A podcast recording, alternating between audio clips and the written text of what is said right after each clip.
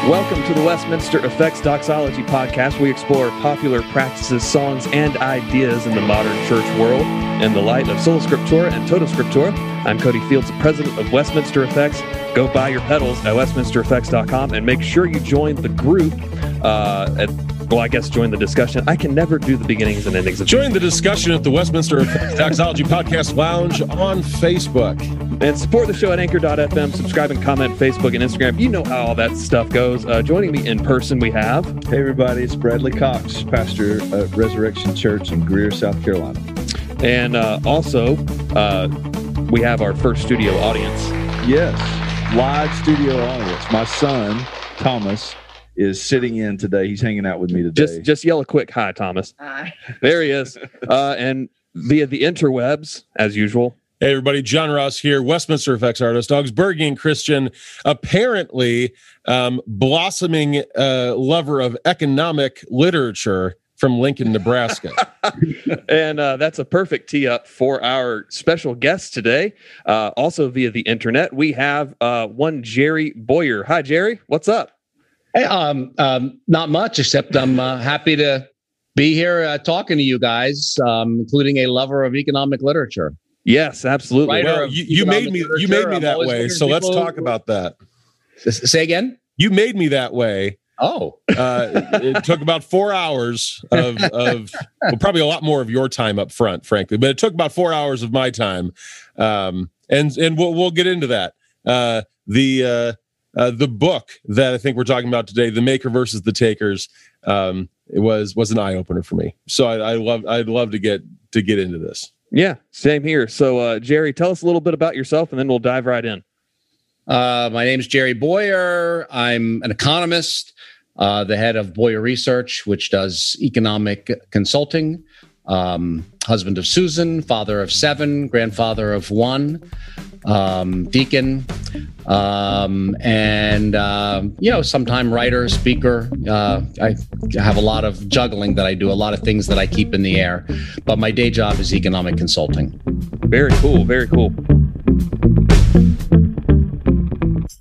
Um, so we brought you on to talk about your relatively released, relatively recently released so many R's. You, uh, are you okay? Do we need over? to send help? I'm having, I'm having an aneurysm. I don't right? know what's going on today. Uh, The Maker versus the Takers, what Jesus really said about social justice and economics.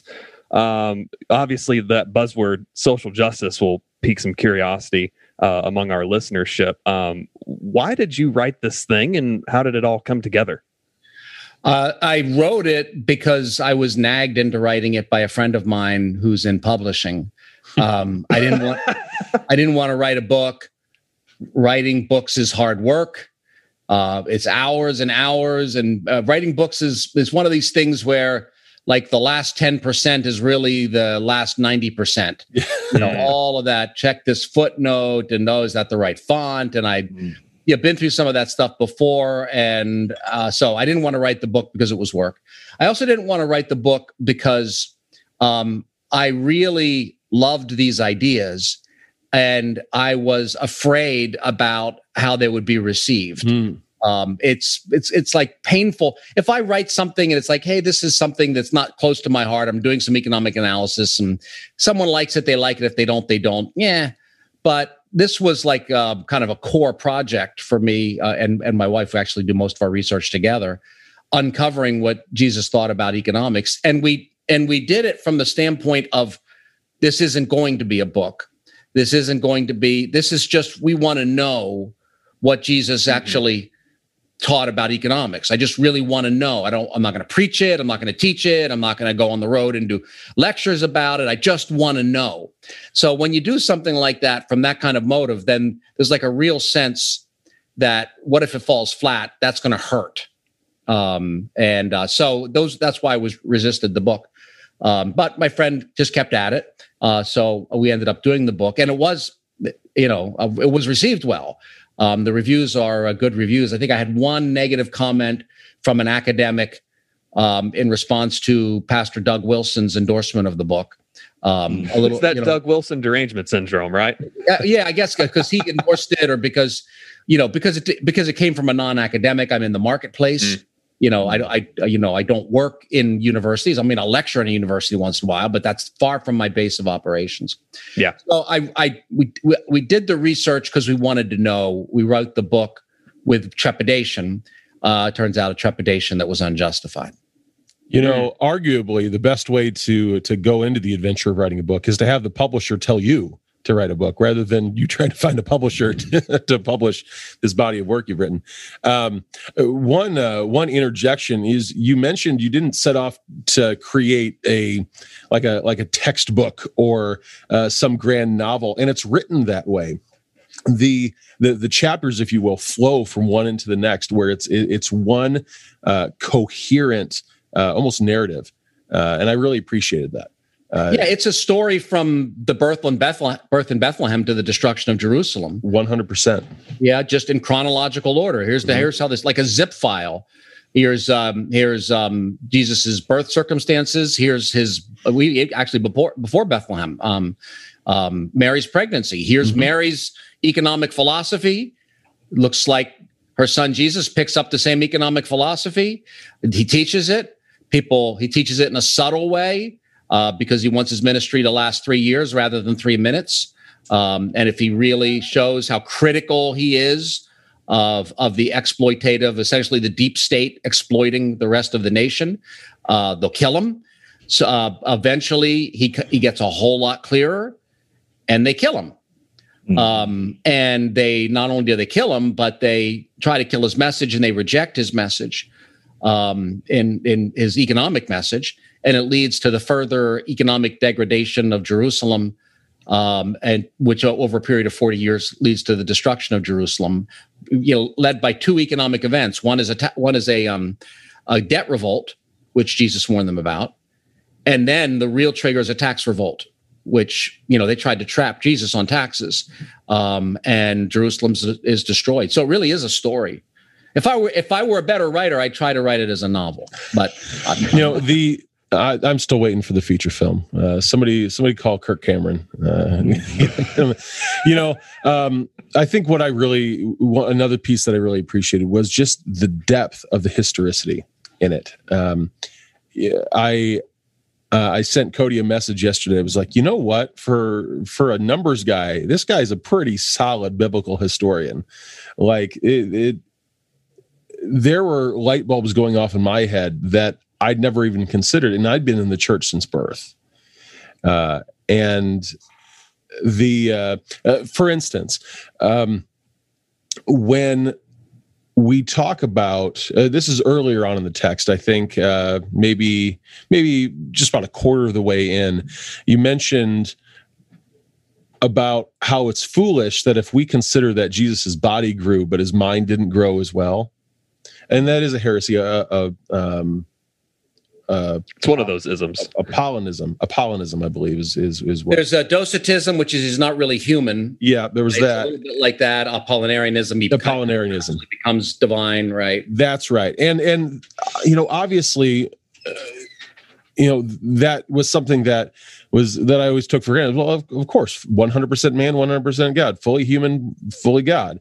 Um, but the logical conclusions of that are something that I never really even explored cognitively until I read it in your book. And I was like, wow, you know, he was the spotless Lamb of God, but he was also heavily influenced by his mother following the commandments, honor thy father and mother, which he certainly did. Right. And and the gospel it, takes it brought the humanity it It brought the humanity to Christ in a way that I've never seen done before. Well, yeah, the the so the the, pro, the problem that we have as conservative Christians um, is that, you know, the generations just before your generation after me, the generation bef- before me, and the, and the generation before that one was contending with liberalism, And liberalism was, because they used to all, all be in the same denominations for the most part, and so they're struggling with one another. And liberalism was denying the humanity of Jesus in order to assert his divinity, um, his deity even, a uh, stronger form of the of, of the doctrine. So what that meant is any discussion of his humanity kind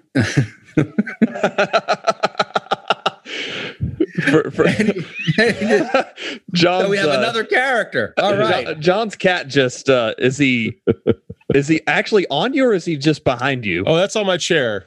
Okay.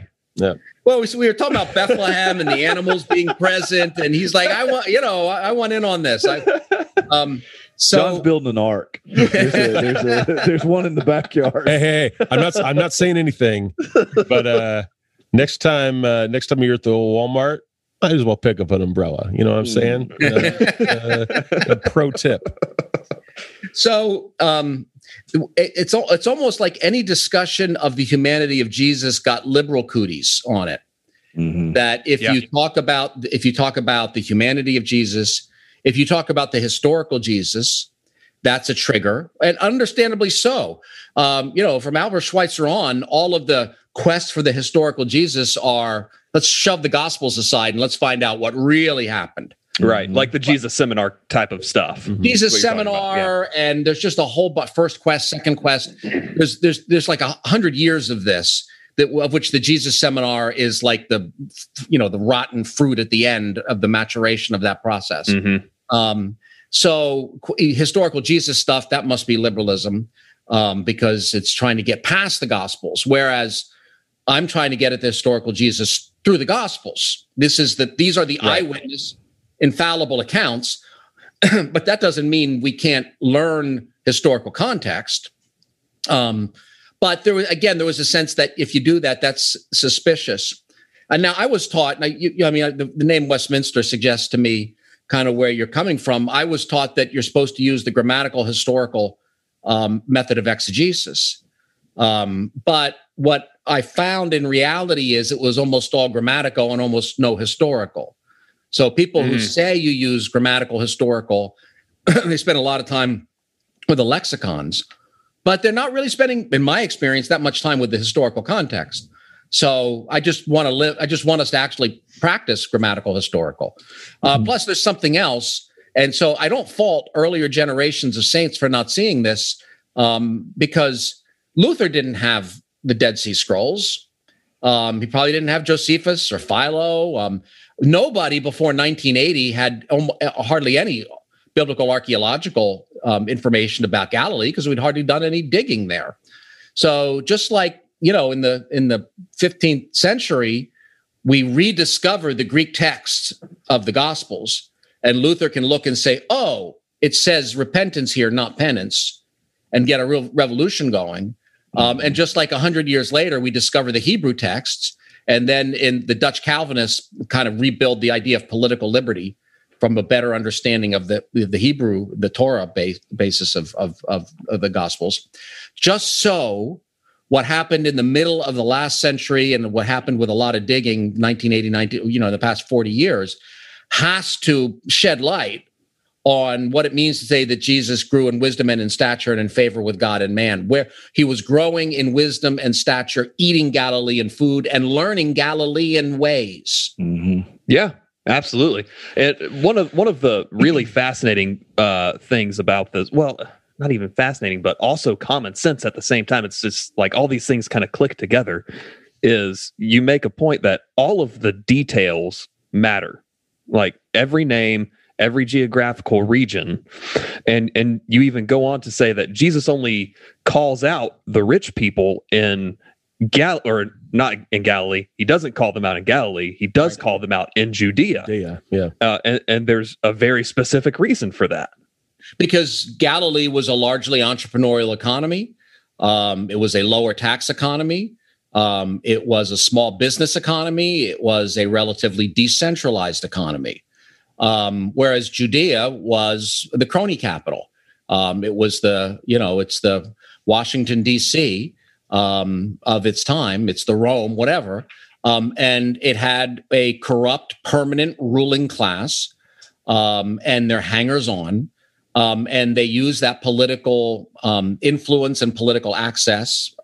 They, they used pull in order to get wealthy. So Jesus confronts wealth a lot in Judea, especially in Jerusalem.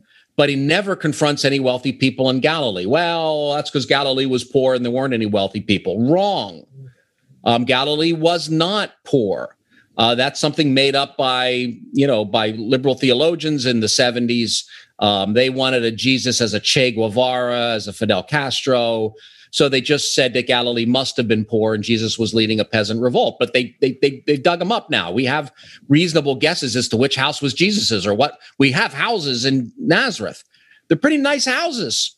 There's a new book recently um, by Ken Dark pointing pointing out a house um, uh, in Nazareth. Uh, good candidate for Jesus's house.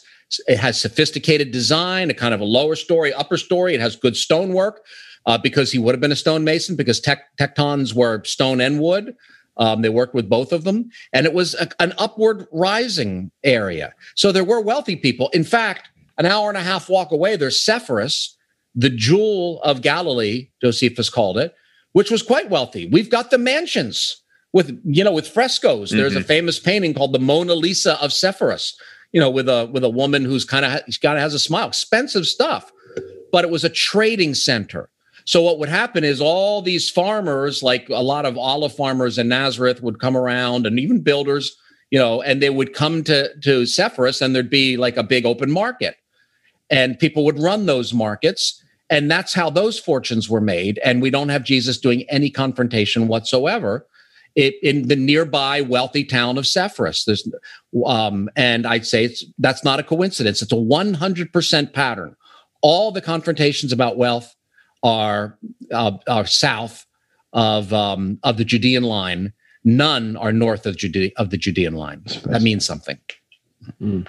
Bradley, we haven't heard from you in a minute. This is probably the longest silence you've had in, in one hundred thirty-six episodes. I want to no hear your thoughts. I mean, I'm because his I, son is listening and silently judging him. He's like, Dad, don't open, don't open that mouth of yours, man. And he's doubting. We he's, yeah. we have doubting Thomas. Doubting Thomas over doubting Thomas. I, I I'm just really upset at Cody that I didn't know that we were doing this until today, because I would have read your book. I told you something. Uh, maybe you did tell me something. Don't tell does, me. Whatever you tell a pastor on Sunday doesn't. Thank you, Jerry. Like, ah, outright. But I, I I mean I'm just I'm I'm intrigued. I, I'm going to buy your book today. Um, I, I, I'm really intrigued to to know this, because I, I think, I mean, we, we've kind of, you know, ventured out here a, a good ways in, in just a few minutes. But the the thing that intrigues me the most is just your your interest in and your take on, you know, the, how the Gospels accentuate the humanity of Christ. Uh, I mean, I know we're kind of backing up to to that, but um, it, I, I, I, I, I'm teaching through the Gospel of Luke. I'm sort of new to expository teaching. I've only been doing it the last seven years. And so I've taught through the Gospel of Mark, and, and now just recently started teaching through the Gospel of Luke. And I think Luke in particular, as well as Mark and Matthew, you know, there, there are beautiful accounts of, you know, you mentioned, you know, Jesus growing in wisdom and stature.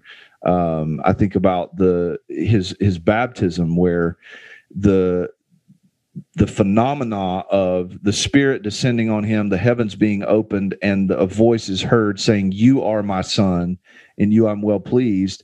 I think all of that, we, we tend to think of that as being for the benefit of the crowds or the onlookers that might have been there, but none of the Gospels paint that picture. I think Matthew mentions that onlookers heard something that sounded like thunder. But those details, those specific phenomena, I think were for Jesus's benefit. I think he's connecting the dots, and he's he's he's coming to understand, not because he's set aside his divinity, but he did set aside his divine privileges. Right. And he's living from his humanity, not from his divinity, depending on the Spirit. And um, I, I just, that, you know, was really intriguing to me in the earlier part of our conversation today. But so is this, what you're saying about Galilee and about um, you know, Judea. I mean, those are those are interesting tidbits that uh, I'm I'm looking forward to diving into in your book. Yeah, you know, that- and, let, and let's look at that particular incident, right? Because there's also something social going on here, because John is from a higher economic and social status than Jesus, mm-hmm. right? He's the son of Elizabeth, right? And Elizabeth's husband is is one of the— He's a priest. Is a priest who's at least high enough up that uh, he's in the, um, tw- the the circulating twenty-four cycle yep. that offers incense. So there's access to the temple. So this is not a family of equal status, right? There's a part of the family that's in Judea. They, they're living in Judea, right? When when Mary goes to visit Elizabeth, um, she goes to the hill country of Judea. I'm not saying that they're like rich, but they're they're they're like in the slums of Beverly Hills, right? They're, I mean, they're kind, they're like they're they're not the top class, but they're, they're they're at the bottom of the top class in some sense. So all of this this stuff going on with Mary, like we'd be sensitive to it now, right? I'm from Pittsburgh. Um, you guys are South Carolina. Is that is that what you said? Yep. Mm-hmm. Yeah. All right. You know, the geography is part of who we are. So I go and I speak in New York or Washington D C. And I'm from Pittsburgh. I know something's going on there, right? Um, and if, if you go and speak in New York or do something like that, the dynamics have a regional and class and status backdrop to them mm-hmm. that we would be very aware of, right? Mm-hmm. There's there's like a northern contempt for the South. There's a coastal contempt for the you know for the industrial. You know, I felt that, right? So that's that's there too. But what's happening is um, Elizabeth is acknowledging the switch in status, that the mother of my Lord should come to me hmm. when she's higher up, right? Um, and in response to that, Mary sings a little song or does a little poem, which talks about a reversal of, of status and role, yep. economic role. Oh, so, I'm gonna I'm gonna interrupt you right here. The parallels you drew between the Sermon on the Plains and the Magnificat were just they're awesome. Yeah, yeah, it, it, it, that was a it was a wonderful gift, and that might have been my wife who noticed that, or maybe she just helped me with it. I thought, hey, these look really similar, and then she grid she like put together a grid where it's it's obvious that he's paralleling, you know, her teaching, and why wouldn't he? I mean, you learn. I mean, this is a home. This is probably a homeschooling society. How do I know that? We don't have any archaeological remains of schools. Mm-hmm. You know, in Galilee, we haven't found any schools. There's been a lot of digging, but no schools. But we have found what they call abecidaries, um, little McGuffey readers. Um, so, so they, we've dug up some McGuffey readers, but we haven't dug up any schools. So, you know, mom's teaching. Um, mom and dad are teaching. Dad's teaching the trade, probably. Mom's teaching whatever. Um, so he would be influenced by her. So then, with, with John the Baptist, there's a reversal. You know, I'm not fit to untie uh, his, his his shoelace in modern terms. Um, it's almost like what what Elizabeth is saying, that you should come to my house, right? And when you go to someone's house, you untie their sandals. Mm-hmm. So it's like Elizabeth was surprised that Mary, carrying Jesus, would come to her house, and John was surprised that Jesus would come to his house to be baptized. And then there's all this like punning going on in the Greek of John. I was first, but he comes after, but he's first. Um, so if, if there's a whole lot of awareness that there's like a revolution going on, a social revolution going on, and that and that, that this is who Yahweh decided to incarnate in. Well, you you know, you mentioned the the the difference in economic, potentially the, the difference in an economic status between Elizabeth, Zechariah, and Mary. And now when John comes of age and begins to preach, um, it, in Luke's account, I just taught through this, he, you know, announces that Yahweh's coming, um, and with him is coming judgment. And the, the response from the crowds is, what shall we do?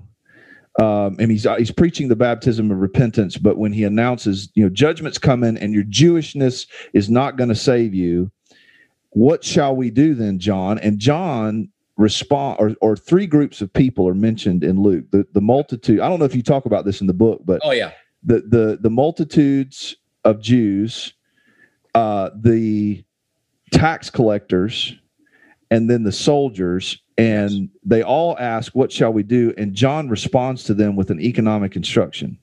Yes. He tells the crowds, if you have two tunics, share. If you have extra food, share. He tells the tax collectors, stop collecting more than is due. And he tells the soldiers, stop extorting people for money with threats of violence and false accusations. Um, so John, in one sense, the, the good news he proclaims includes a call to change the way you're handling your stuff. Right? Absolutely. And then that the very same Greek word that John uses, don't defraud, um, is it, it comes up later in the discussion with um, we have defraud, defrauding mentioned with um, Zacchaeus the tax collector and yep. with the rich young ruler. Mm-hmm. In this in this case, the parallels with Zacchaeus the tax collector. So it's obvious, you know, you know, John doesn't say, well, a few of you defraud. This is like a class is coming to him, the tax collectors, and the soldiers who are their enforcers. The soldiers are the goons for the tax collectors. Yep. So that's why after when when when Jesus, uh, sorry, not Jesus, John, when his cousin John confronts the tax collectors, what happens next? He doesn't turn to the soldiers. The soldiers speak up. Yeah. Because if the tax collectors are crooked, yeah. you know, I'm the guy, I'm the arm breaker. You know, if, if Tony Soprano's crooked and I'm his enforcer, that's right. What about me? You know, yeah. I, I mean, I'm just following orders, right? I'm okay. Oh, no, no, you can't falsely accuse. And it's exactly the same word that Jesus, that, that comes up in the conversation that Jesus has with Zacchaeus, the tax collector. Uh, if I have aposterioed anyone, if yeah. I have defrauded anyone, uh, then I will pay back four times. Um, so it is emblematic of that class. Mm. Um, to be defrauding. That defrauding wasn't something like we have people who work for corporations and some people embezzle, right? Mm-hmm. But embezzling was the business model here. you know? Right. It wasn't like a side gig or some people did it. It was an embezzling type system. Um, so that's what Jesus well, is running that. And it, it's interesting to me that among the crowds listening to John, which we know John's ministry was incredibly widespread, There there had to be more professions among the crowds than tax collectors and soldiers. Right. And there had to be more sinful behaviors represented among those multitudes than just being selfish, defrauding people, and extorting people. And yet that's where John goes when the question's posed to him. What shall we do? If Yahweh's coming and his winnowing fork is in his hand, what should we do? John goes right to defrauding. He goes right to this. He goes right to the sins of the ruling class, uh, of the Judean, Jerusalem-based ruling class. Because if Yahweh's coming, where's he coming? You know, the mm-hmm. Lord will suddenly come to his temple, come which is temple. Not yippee. The Lord will suddenly come to his temple. It's hey, temple, you know, wake up. Yep. The Lord's going to come cut, suddenly come to you. So he's very. I think he's very focused. The text makes the point that you have a lot of Judeans coming out there. Right, he is in Judean territory. Um, yeah. He's not up north in Galilean territory. So um, he's so he's confronting essentially the the Judean elite and their hangers-on because that's where Yahweh is going to come and judge. I mean, he comes, he finds the temple out of order. Some people have made an argument. I think it makes sense that Jesus comes to the temple two times. Because if, in a, if there's a leprous house, the priest comes and examines the leprous house twice to make sure that it's leprous before it's torn down. And the house was thoroughly leprous with theft. Um, the rich young ruler, you know, um, does, doesn't give up his treasure uh, for treasure in heaven, Thesaurus. That's the name for the treasure room in the temple. Uh, the temple was a bank. The temple was a temple. It was a business and it was a bank. But it was a crooked bank. It was used to get around the Shemitah, the debt forgiveness laws, um, um, and it was and and there was also there's so much here. the The exchange rate was crooked. Um, so um, I just did an article on this, going into more detail. If you look at what's required um, in Exodus in terms of the atonement tax, the temple tax, and then you look at what's being paid in the mm-hmm. first century. Twice as much silver is being paid. So the exchange rate, yep. you lose fifty percent of your value on the exchange rate Um, and so is it any surprise that Jesus went after the money changers um, with such a crooked operation? And, and specifically mentions and, in the text the doves. All right, so what does that mean? Go, Why does he go out? What's the importance of the doves? Because his family, although not entirely, and Cody, this gets to a bullet point you, you have on your notes here, but yep. although not entirely uh, slumming it, obviously, the, the tecton is, is a valuable trade.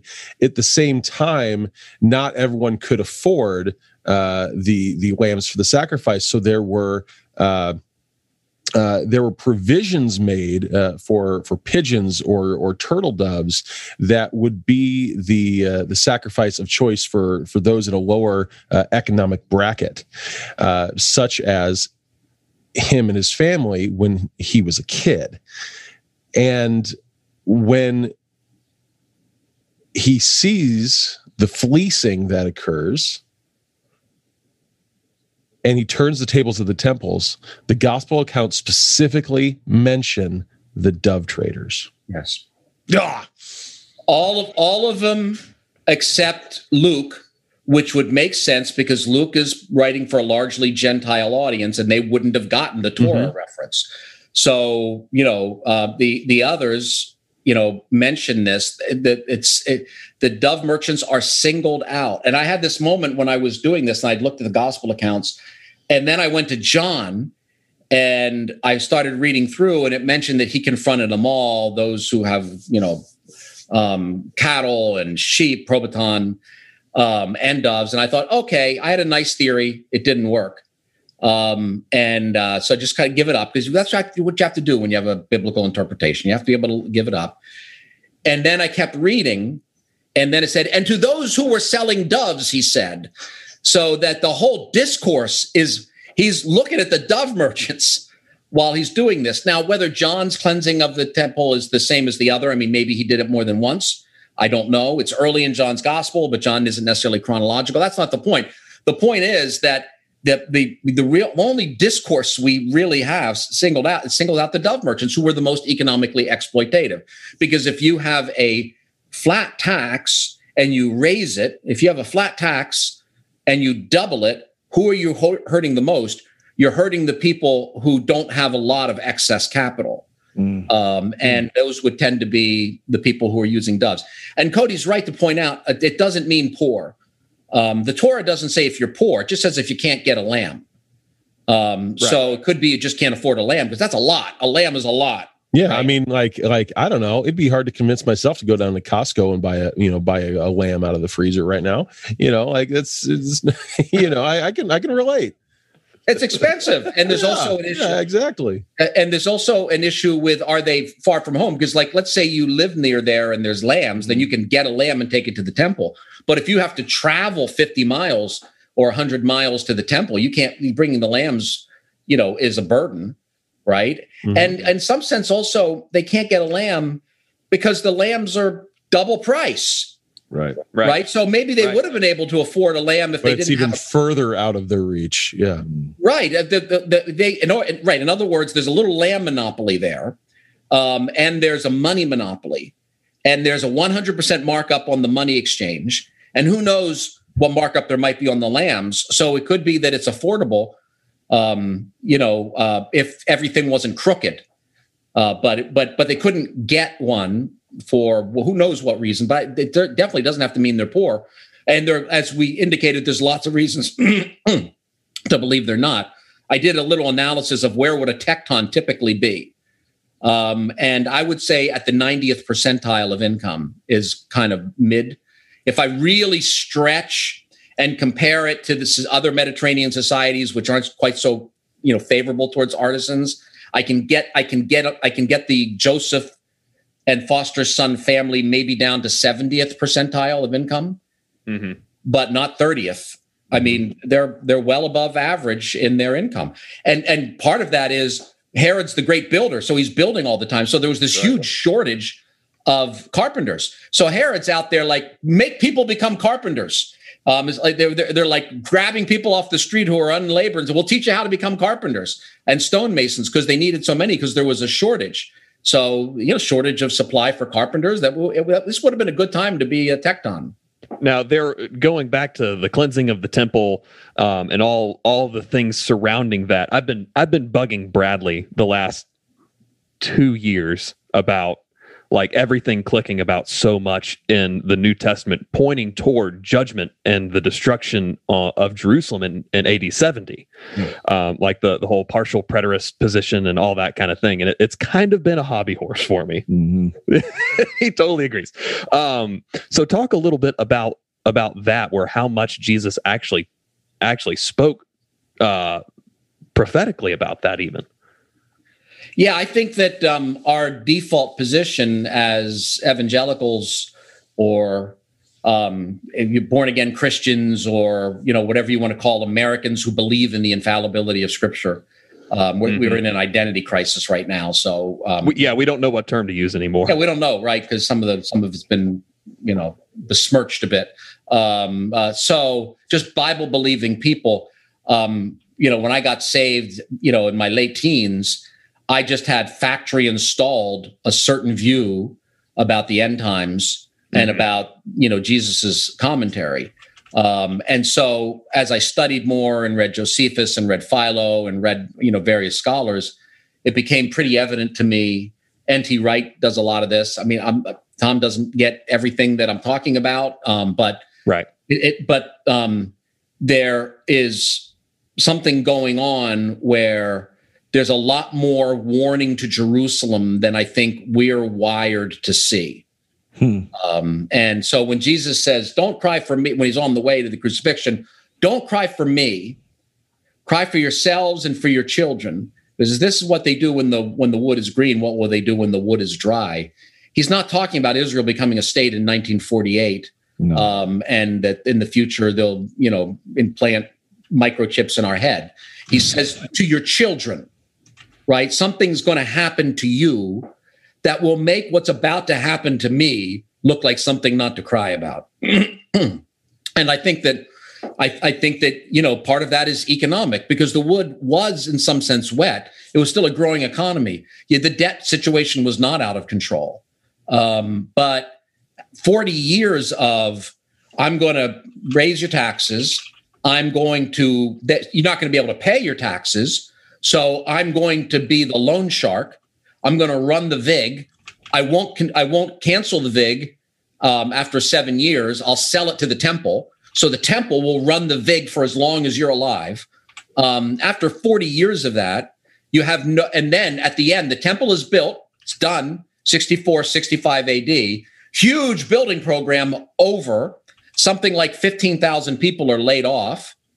Um, and you have a you have a society that's debt, you know, completely em- em- enmeshed in debt, and you just laid off a big chunk of your working class.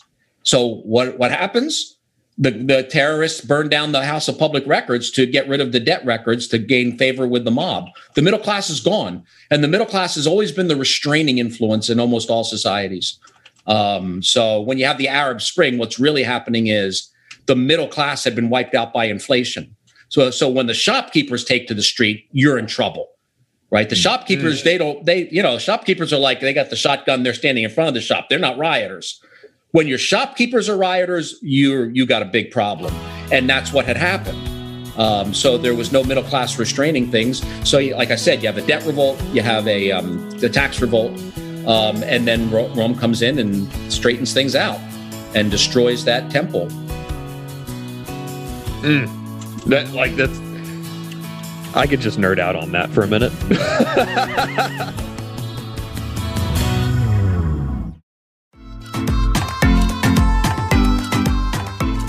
And we are back with our special guest, Jerry Bowyer, author of The Maker versus the Takers. Now, Cody, I interrupted you earlier. What were you uh, what were you starting to say before we took our break? This what I appreciate about this book, not only does it connect uh, so many dots um, within Scripture, but you're not a professional theologian by trade. You're not a pastor. You you you introduced yourself, said you're a deacon, and you're a professional economist. Uh, so so people often will hear uh, uh, a preacher exposit a text, and and you know he could exposit it well, and they could say, oh, well, that pastor has special insight, or they could just make something up. And we, we've actually had a conversation about this recently. Oh, well, he's the man of God, so I shouldn't question him. Yeah. Well, but what you've shown is that that from a lay perspective, you can actually access uh, this kind of information and this kind of, of depth and really dig in on what Scripture says and just go for it, right? Absolutely. I, I if if if you didn't have uh, BibleWorks software, um, I I never did this book. I mean, yeah. The ability to just look and say, "Oh, okay, uh, Lazarus and the rich man. The rich man's wearing purple and fine linen. Oh, let's look at the Greek. Ah, where do we find that that exact phrasing before? Oh, it's in the Greek translation of the description of the garments of the high priest in Exodus. Hmm, something might be going on." But mm-hmm. the, the the we live in this wonderful age. Um, I mean, it's just such a shame that so many Christians, like they they think their spiritual duty is just going to watch Joel Osteen or something like that. Um, you know, there's there's there's so much fluff, and there when there's so much treasure available now. Yeah, yeah. Um, in terms of Greek, Hebrew resources. You don't even have to read the languages. Um, I mean, you can use, there's online free stuff. I mean, I bought, actually, BibleWorks was given as a review, um, but still, I mean, all right, so you can't afford two or three hundred dollars for BibleWorks. You can get eighty percent of that, or like forty or fifty percent of what you can get on Logos, just free on yeah. the interwebs. And you can look up any Greek word, say, where is that used? Is that used in the Septuagint? And you can um, you can find Josephus online. So when I see that Caiaphas, uh, when, in the story of Lazarus and the rich man, who, here's the spoiler alert, he's not just any rich man, he's the high priest. Um, I can look in, uh, and remember that this rich man said, "I send me back or send somebody back to warn my five brothers. Five brothers. Hey, wait a minute. There's something there. Caiaphas had five brothers. Um, the high priest at the time had five brothers. He wore purple and fine linen. He feasted, celebrated twice a day, lampos, by lamp, literally, in the temple. Um, and Abraham says, well, they have the law and the prophets. And they did. The high priestly family did have the law and the prophets. They didn't follow them, but they had them. Um, this is the high priest. Jesus is really, he's taking a big risk here. He's going after the high priest. But if it weren't for these, if it weren't for these resources, I, so I can go to Josephus and Philo and a whole bunch of sources and see and search for five brothers. And I can't find anybody else who had five brothers in first century history other than Caiaphas, who married into a family that already had five sons uh, as a brother-in-law.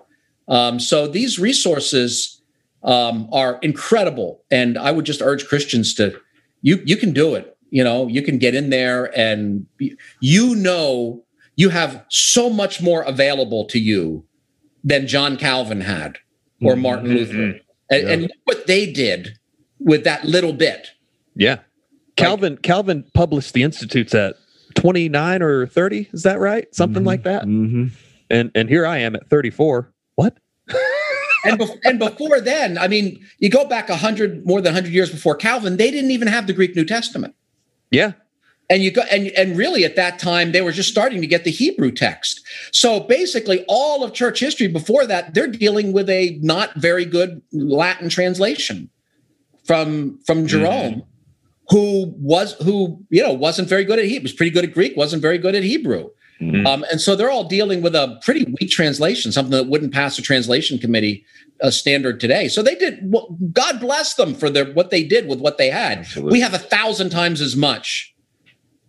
So what? Yeah. Can you- I t- I tell people all the time that uh, that you know you think you know we think you know the world's going to hell in a handbasket and all that kind of thing. It's like, well, at the same time, you have a supercomputer in your pocket that is millions of times more powerful than what put man on the moon.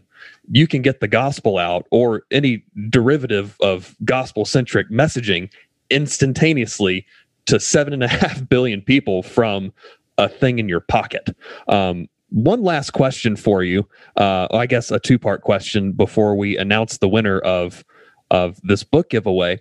Um, and this is the one that everybody was kind of throwing at me in our weekly posts, was uh, obviously using anachronistic ter- terms, but one was Jesus a socialist and two was Jesus a capitalist.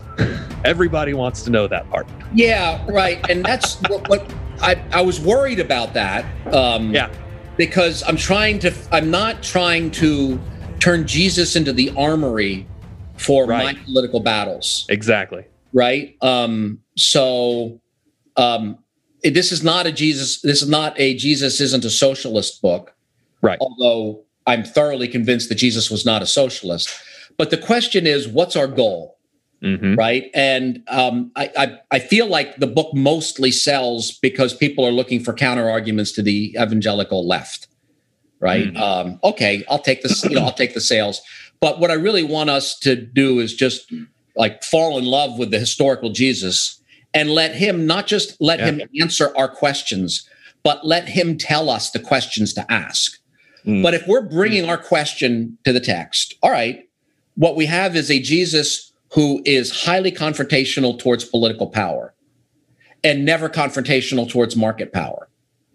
Um, so if you want to tell me, now he's he's confrontational towards the corrupt use of political power for wealth extraction. Now, if you want to, if you want to bring me a socialist Jesus or a welfare state Jesus, you just need to tell me what's changed in human nature since then. Um, because if you if you want to say, well, yes, we can give the power and uh, the state an enormous amount of power, and we won't be corrupt. I want you to tell me why we are going to be better than than the Pharisees and the Sadducees who were steeped in the Bible. So true. Um, mm. And had and, and had. an official Torah, which really limited their power, right? I mean, in oh, yeah. some case, first century Jerusalem is a best case scenario for the human race, mm-hmm. right? A- again, it's like, you know, you know, Tom Wright um, says, what happens is the best religion and the best and the best uh, state, um, you know, come together and crucify Jesus. What does that say about our best? Yeah. Um, mm-hmm. Right. So if if we as a secularized society, Um, if we're going to give the state power, what uh, do we really think we're going to do better than the Judean elite with the with the guidance of Torah? Um, I don't think so, and I don't think human nature has changed. Um, so I think it's it's a permanent thing, and that's why you ca- kind of go backwards before the Gospels. You see a consistent theme in the Torah and in the prophets, which is that wealth extraction in the form of bribery is endemic to the ruling class. That you have a situation where Saul, they said, they're told Saul's going to take your money. He's going to give it to his friends. He's going to give it to his retinue, right? Mm-hmm. We're told in the Torah, what what can't the king do? The king can't multiply wives.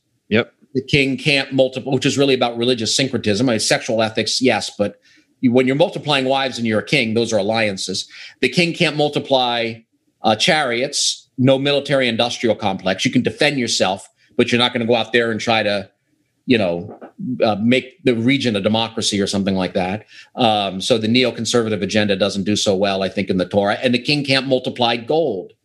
So pretty consistently, the sin of kings. And go, going back to, you know, when Jethro tells uh, tells uh, Moses to appoint officers, political officers, what does he say? Men who fear God and hate dishonest gain. Mm-hmm. So it's a who pretty bribes, consistent yeah. philosophy that different people have different sins, right? There's sins that, you know, business people commit, and there's sins that pastors commit, and there's sins that, you know, lawyers commit, and there's sins that rulers commit. Um, and the ruling uh, sin tends to be Uh, taking bribes, you know, extracting wealth from people using political power. Man, this is uh, this has been a fun episode. I That's think amazing, it's great. Um, yeah, everybody go buy this book except for Landon Robin, because you're the winner of the book giveaway. So hit me up with your shipping address, and and we'll make it happen. Golf clap. Yep, golf clap. um, Jerry, where can we find uh, your art, your blog articles, and all that kind of stuff? And uh, where can they buy the book? Uh, the book is um, you know, on Amazon. Um, it's uh, distributed also by Simon and Schuster, uh, but Amazon's probably the best place to uh, to get it. Um, and um, me, I'm easy to find on social media. uh, just Bowyer's B O W Y E R. I um, I do write articles. I'm the editor of Town Hall Finance. Uh, if you heard of townhall dot com, um, it's a conservative site. I edit the finance channel of that, uh, so they could go there and look. Now, they're going to get some of this, but they're also going to get some stuff like currency exchange rates signaling something, or I mean, they're good. You know, you're going to have to look through the archive a little bit if you're looking for the Bible stuff. It's all Bible stuff from my standpoint, right? right? When I'm right, doing right. quantitative analysis, I'm def- I'm doing it from a biblical point of view, but um, so I'd say about a half of the material there is going to be explicitly biblical exegesis, and the other half is just going to be applying that in my own life as an economist. So, so nothing but uh, but pushing GameStop and Dogecoin. Right? I'm just kidding. uh, well, Jerry, thanks a lot for your time. Uh, Absolutely, and man. we this I, was this was such a privilege. Yeah, mm-hmm. Me too. Uh, John, sign us off so I don't stumble over uh, oh, the bookends grief. again. Oh, well, thank you so much for listening. Be sure to like the show and subscribe. Remember that you can support the show on anchor dot f m, even if it's just a dollar a month. Be sure to leave us a review. We don't care if it's honest, but we would love the five stars regardless. Uh, uh, yeah, man. I, you know, I don't. So that remember. was the professional sign off. I'm like, I'm easy, I'm Jerry. That Cody, Cody handed off the outro to the to the audio pro. And he ends on, uh, uh, yeah. See, the thing is, is I can edit that out. I, I won't uh, because because there's people who I think turn my my awkward silences on the recordings into a drinking game or something. Matt Paraguay looking at you. Uh, but thank you so much for listening, Jerry. Again, it was a pleasure to have you on the program, and. Uh, For uh, for Cody, for Bradley, Bradley's son, and Jerry, I'm John. Thank you so much for listening.